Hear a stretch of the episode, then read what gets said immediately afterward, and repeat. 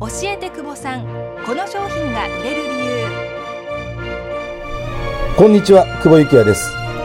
この番組は水曜に配信している教えて久保さん、この商品が売れる理由のスピンオフ企画として毎週金曜日に配信しております。さて、スピンオフ企画だいろくじゅうさんかいのゲストにお招きしたのは、僕たちはいつまでこんな働き方を続けるのかの著者でビジネス書作家の小暮太一さんです。小暮さんはせんきゅうひゃくななじゅうななねんじゅういちがつ生まれ、千葉県船橋市の出身。慶應義塾大学経済学部卒業後、富士フイルム株式会社に入社。現在主流となっているデジカメからのプリントシステムを構築。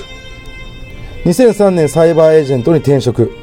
子会社の出版社アメーバブックスの事業責任者としてマーケティング、マスコミ戦略、経営管理を担当されていました。渋谷で働く社長の告白、実録鬼嫁日記、キラキラ研修医をベストセラーにする手腕を発揮します。その後にせんななねんには株式会社リクルートに就職。ベンチャーキャピタル部門にて企業への投資と新規事業立案を担当されます。にせんきゅうねんリクルートを退社。現在は独立され、ビジネス書作家としてご活躍されています。著書には今までで一番優しい経済の教科書、漫画プラス講義でわかる経済学超入門、学校で教えてくれないわかりやすい説明のルール、今こそアダム・スミスの話をしようなどがございます。本日は働き方を根本から変えるをテーマにお話を伺ってまいります。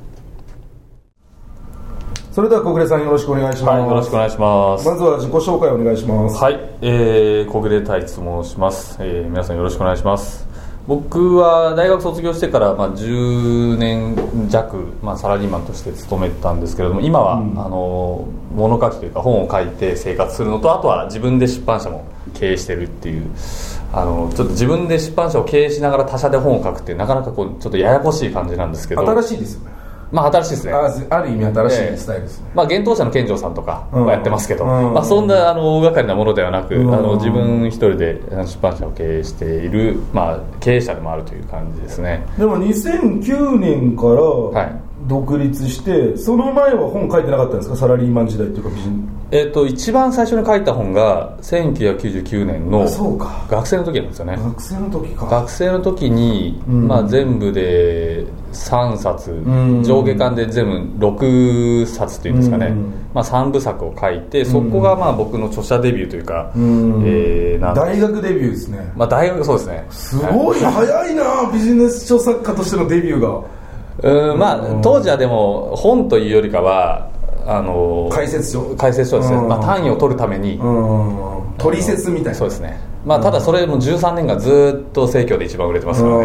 まあ、まあまあ学生も変わんないなっていう、まあ、学生のレベルは変わんないですね取説は必要、えー、でそこから今は何ですかね、さんじゅうなんさつさんじゅうにさつ書きまして、今回の本でさんじゅうにさつ、ね、ってことはごめんなさい、にせんきゅうねんからまださんねんしか経ってないんですよ。そうですね。さんねんで何冊書いたってことですか？さんねんでえーとにじゅうごさつぐらいじゃないですかねさんねんでにじゅうごさつって、ええ年間はっさつです、ね、そうです、そんぐらいですね。年間はっさつってことは いっかげつ いってんごかげつにいっさつ、いっさつペース。そうですね。うーん、そのぐらい今出てますね。まあ、ジャンルを分けているんで、まあ、経済の話だったり就活の話だったり、うん、まあ、あとは就活生向けにあの エスピーアイ の話とか、うん、そういうふうに書いてる。そうそう、あれ エスピーアイ の話とか、なんで エスピーアイ の話なんだろうって僕いつも思ってる。ああ、僕のですね、基本がなんかこう硬いものを柔らかくする係だと思ってるんですね、自分が。わかります、まあ、得意分野って。そうですね。でなのであの数学で困ってる人がいたら数学を柔らかくして解説しますよと、うん、で経済が分かんない人いたら経済を柔らかくして、うん、あの伝えますよっていうような、うん、あの役割だと思っていて、うん、まあ、それをまとめたのが去年出したの分かりやすい説明のルールっていう本なんですけど、うん、あんなマニアックな本読んだことない何に一番言ってましたよね、なんかね、何に一番びっくりしたって例文の多さにびっくりした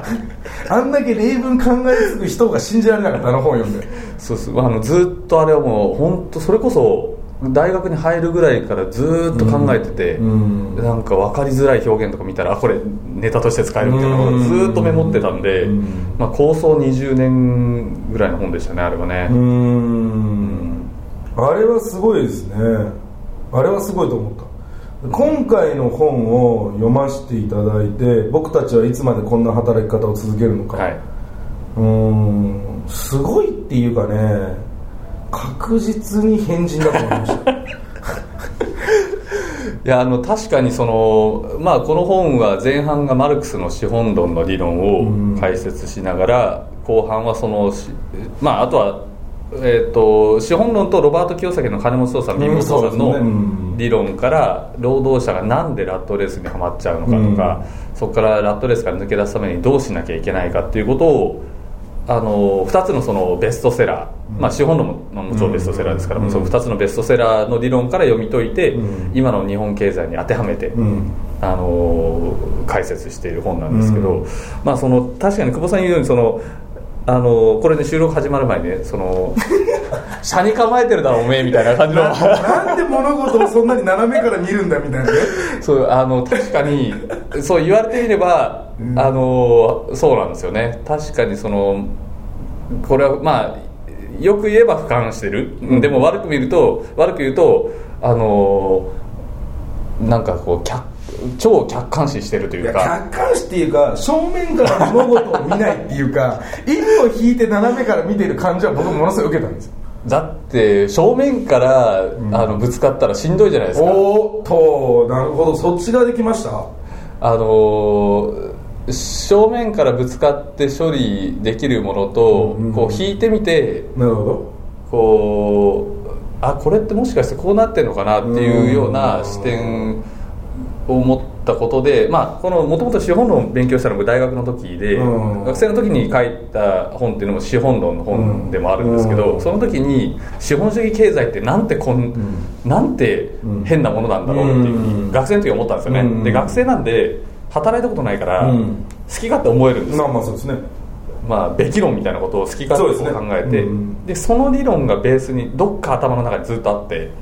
で富士フイルム入って超激務で、うん、だあの電車で帰ったことなんてもう数えるぐらいしかないですからね。にね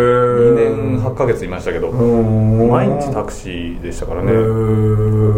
でサイバーエージェントは、まああのまあ、ご想像の通り激務ですし、リクルートも、まあ、超ご想像の通り激務ですし、まあ、仕事としては別に充実はしていましたけれども、まあ、他の人でこれやってられない人って多いだろうなっていうふうに思ったんですよね。でまあね、最近はあの新型うつとかいう言葉も流行っちゃってますけど、うんはい、まあ、なんでそうやってしんどく思っちゃうのかっていうことをこう車に構えて見た時に見た時に、うん、あのこういうことなんじゃないのかなっていうのを改めて感じたんですよね。あれですかね、本の中にも書いてるんですけど、まず一つの小暮さんの人間的要素として、間違った努力は絶対嫌、間違った努力というか何も分からずにやるのはあんまり好きではないですね、うん、だからちゃんと道筋じゃ考えて、どうやったら最短距離でいけるかっていうもう一つの要素は楽したがり、うん、あそうそう、楽したがりはあります、うん、楽したがりはありますね。だから車に向いたら単にこう鍛えるとかっていうんじゃなくてな、考えて何が必要なのかを客観視してから鍛えるタイプ、うんうん、あのがむしゃらに頑張んなきゃいけない時期って当然あって、うん、僕もその時期はあったんですけど、うん、でもがむしゃらに頑張るんだったら、その何かが目的があるからがむしゃらに今頑張るとか、うん、今がむしゃらに頑張ったことで将来こうなるからっていうのは分かってないと、うん、それ勝負に勝てんだろうっていうのは、うん、まあそれは正しいと思ってたんですよ、うんうん、でまあゲームでもスポーツでもルールを知らないで臨んだら負けるに決まってるわけで、うんうんうんうん、で働き方に関してもルールを知らないでやるとドツボにはまるんですよなるほど、うん、でそれがそのロバート清崎でいうところのラットレースにはまってる状態であって、うんう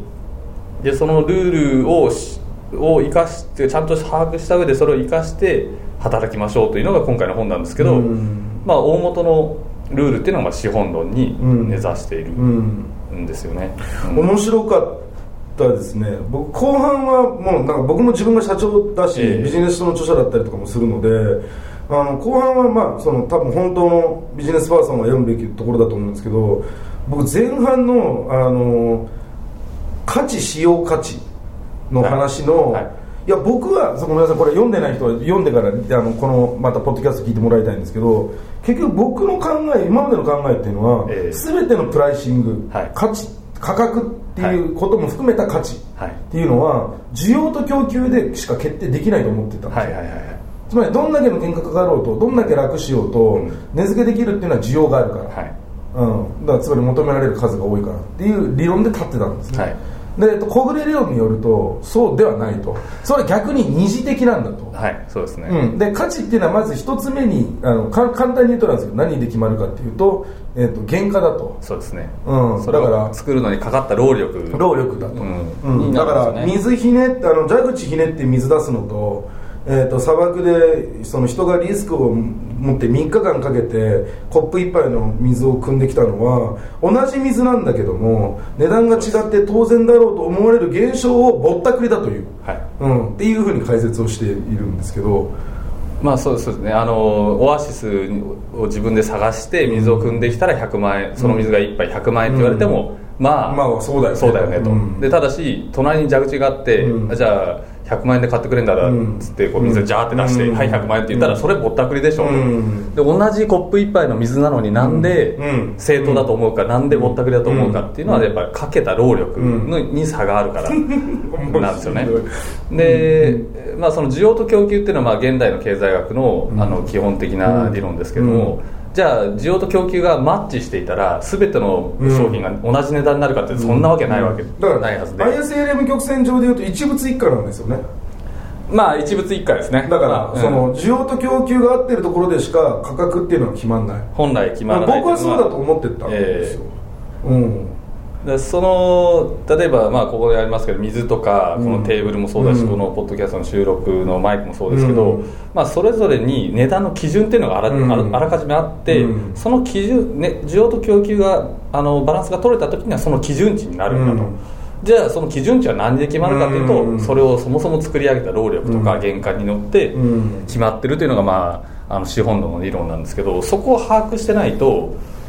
あのというかその理論がを度外視しちゃうと、うん、もう全てのものが需要と、うん、なんか一物全てのものが同じ値段にならざるを得ないっていうか、うん、なるほど、的にはだから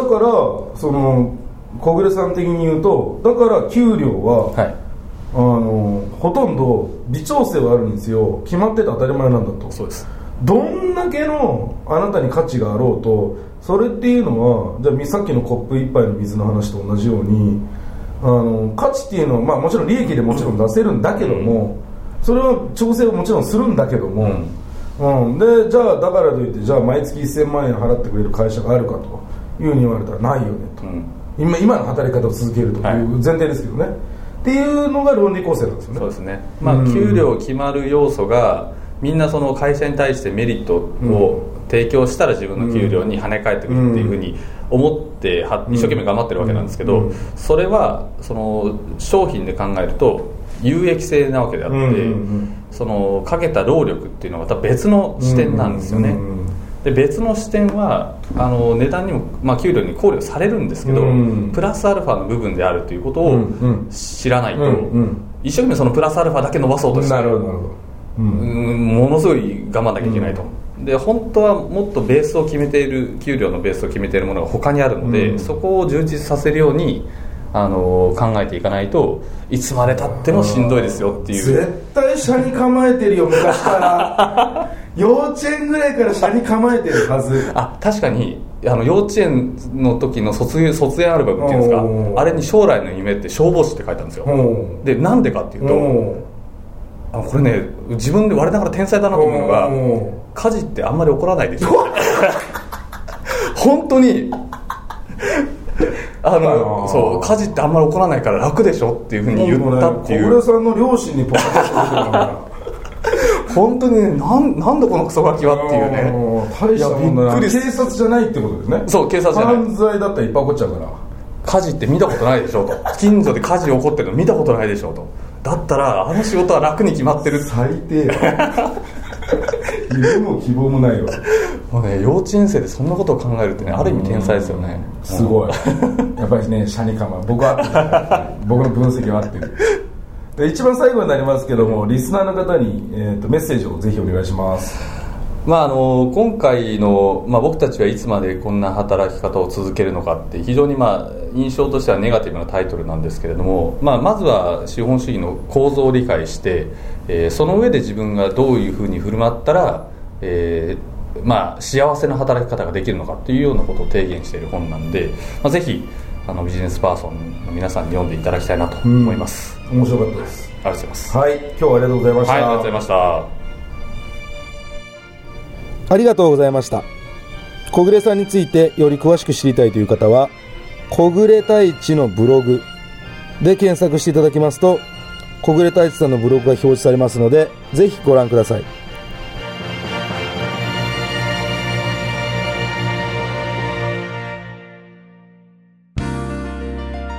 久保さんの新刊、頭の回転数を上げるよんじゅうよんの方法はディスカバーにじゅういちより好評販売中です。仕事ができる人は知識があるだけじゃない。素頭が良いのです。では、素頭が良くなるためには？